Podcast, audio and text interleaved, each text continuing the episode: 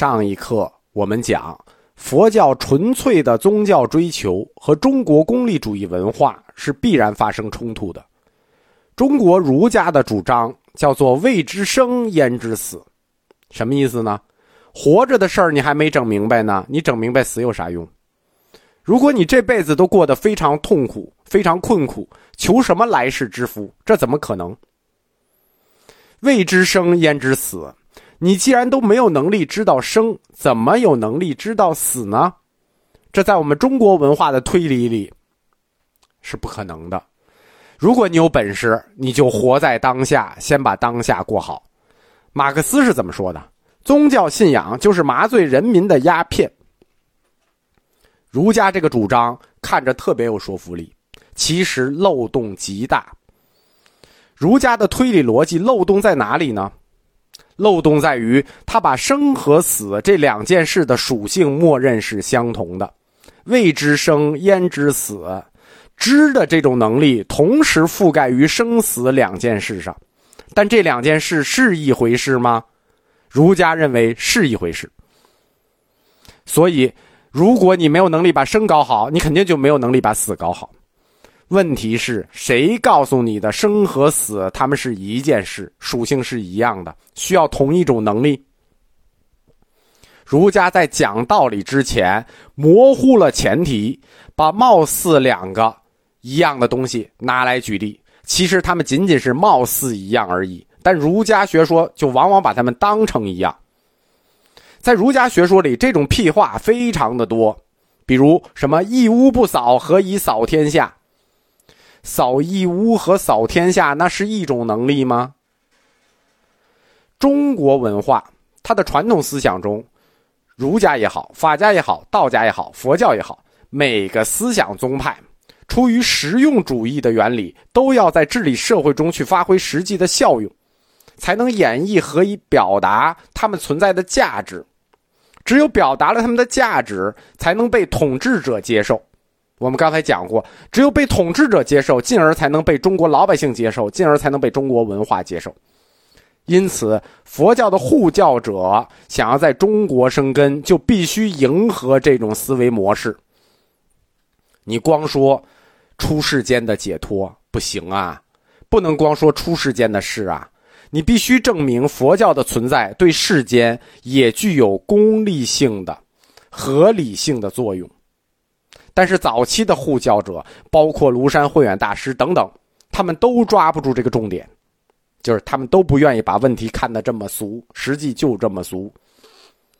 直到公元四百三十五年，侍臣何冲之在一场有关佛法效用的宫廷辩论中，才对佛教对政府的实际作用做了一个最有力的阐述。何冲之率先提出来，佛教信仰有利于人民的道德水平的提高。这个论点就相当前卫了，这是基督教的一个论点。基督教说，信仰让人的行为有底线，所以佛教信仰有利于人们道德水平的提高。这实际就是基督教这个信仰让人的行为有底线的中国版，早期中国佛教版，而且早了上千年。当人民的道德水平提高的时候，恶行自然就随之减少，逐步步入太平，对吧？这是一个说理。何冲之这套辩论之所以成功了，不单纯是因为说理，因为他举出了两个明显的例子。第一个例子是西域，当时西域是有很多个小国，这些小国当时没有伊斯兰化啊，他们都是佛教国家。他们有很多小国都是佛教国家，但是他们之间和平相处，没有互相欺凌。这段历史自《汉书》有记载以来，就是西域四大国之外都是小国。自有《汉书》记载以来，是众所周知、显而易见的事实，就是这些小国都是和平相处的，而且他们都是佛教国家。那说明什么？说明佛教有利于这些人民的道德水平提高。而另一个显而易见的事实是什么呢？就是北朝。一百多年，中国北方被蛮族占领，就是北朝的早期。当时大量的汉人遭到屠杀，胡族嘛。即使最残暴的皇帝，一个后赵的石虎，一个前秦的苻坚，当他们信奉了佛教之后，也在很大程度上改变了自己残暴的做法，自从他们信奉了佛教，再也没有发生过前期的那种大屠杀。这无疑是受到佛法感化的结果吗？何冲之的这两个例子，使他的论证充满了说理性，具有现实性，啊，还是很有说服力的。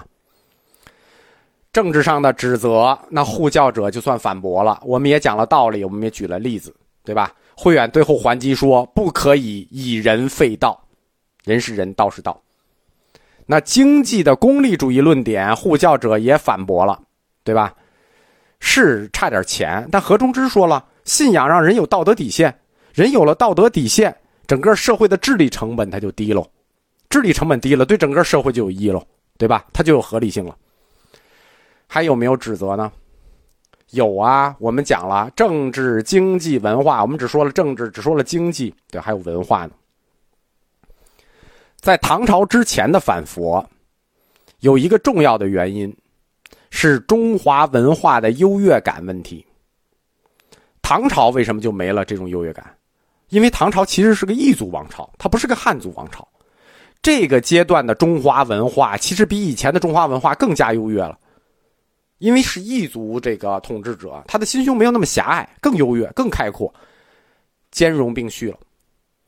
中华文化一直有一种中心感和优越感，在魏晋南北朝时期，这种优越感显得特别的强烈。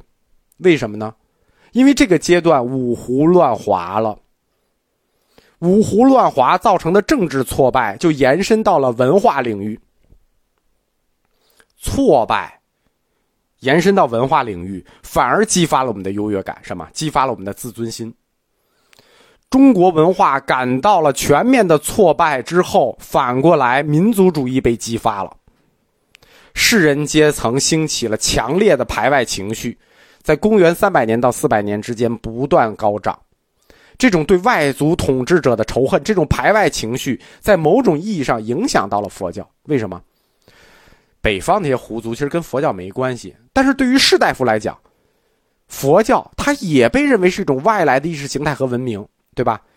南蛮之南，西戎之西，更更胡，胡上加胡，也是与我们中华文化的特质格格不入的。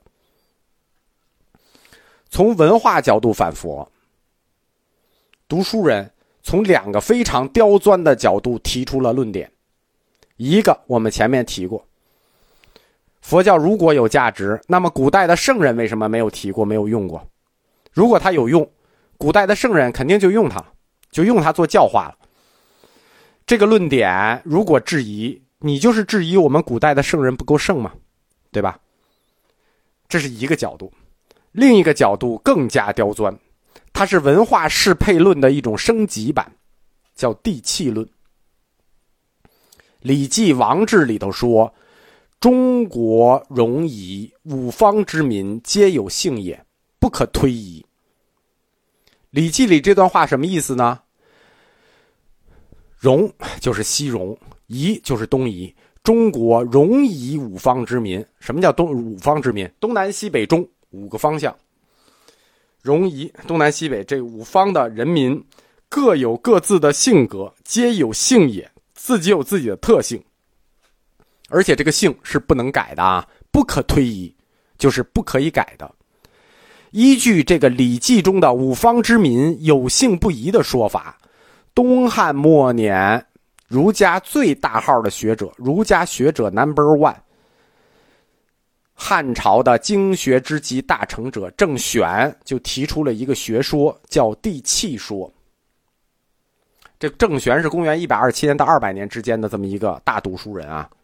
别人提地气说也就算了，他不会有这么大的影响力。但是汉末的郑玄非同小可，郑玄的一生编著了儒家经典，开创了儒家经学小一统时代。他是什么呢？他是圣人，配享孔庙。什么叫配享孔庙？那就属于至圣先师一个级别的，对吧？他开创的叫经学小一统，这个就非同小可了。郑玄指出，不同的地方有不同的地气，人根据地气则有不同，人适应教化，自然也就有不同。就是说，一个地儿的地气不同，那人就不同，教化就不同。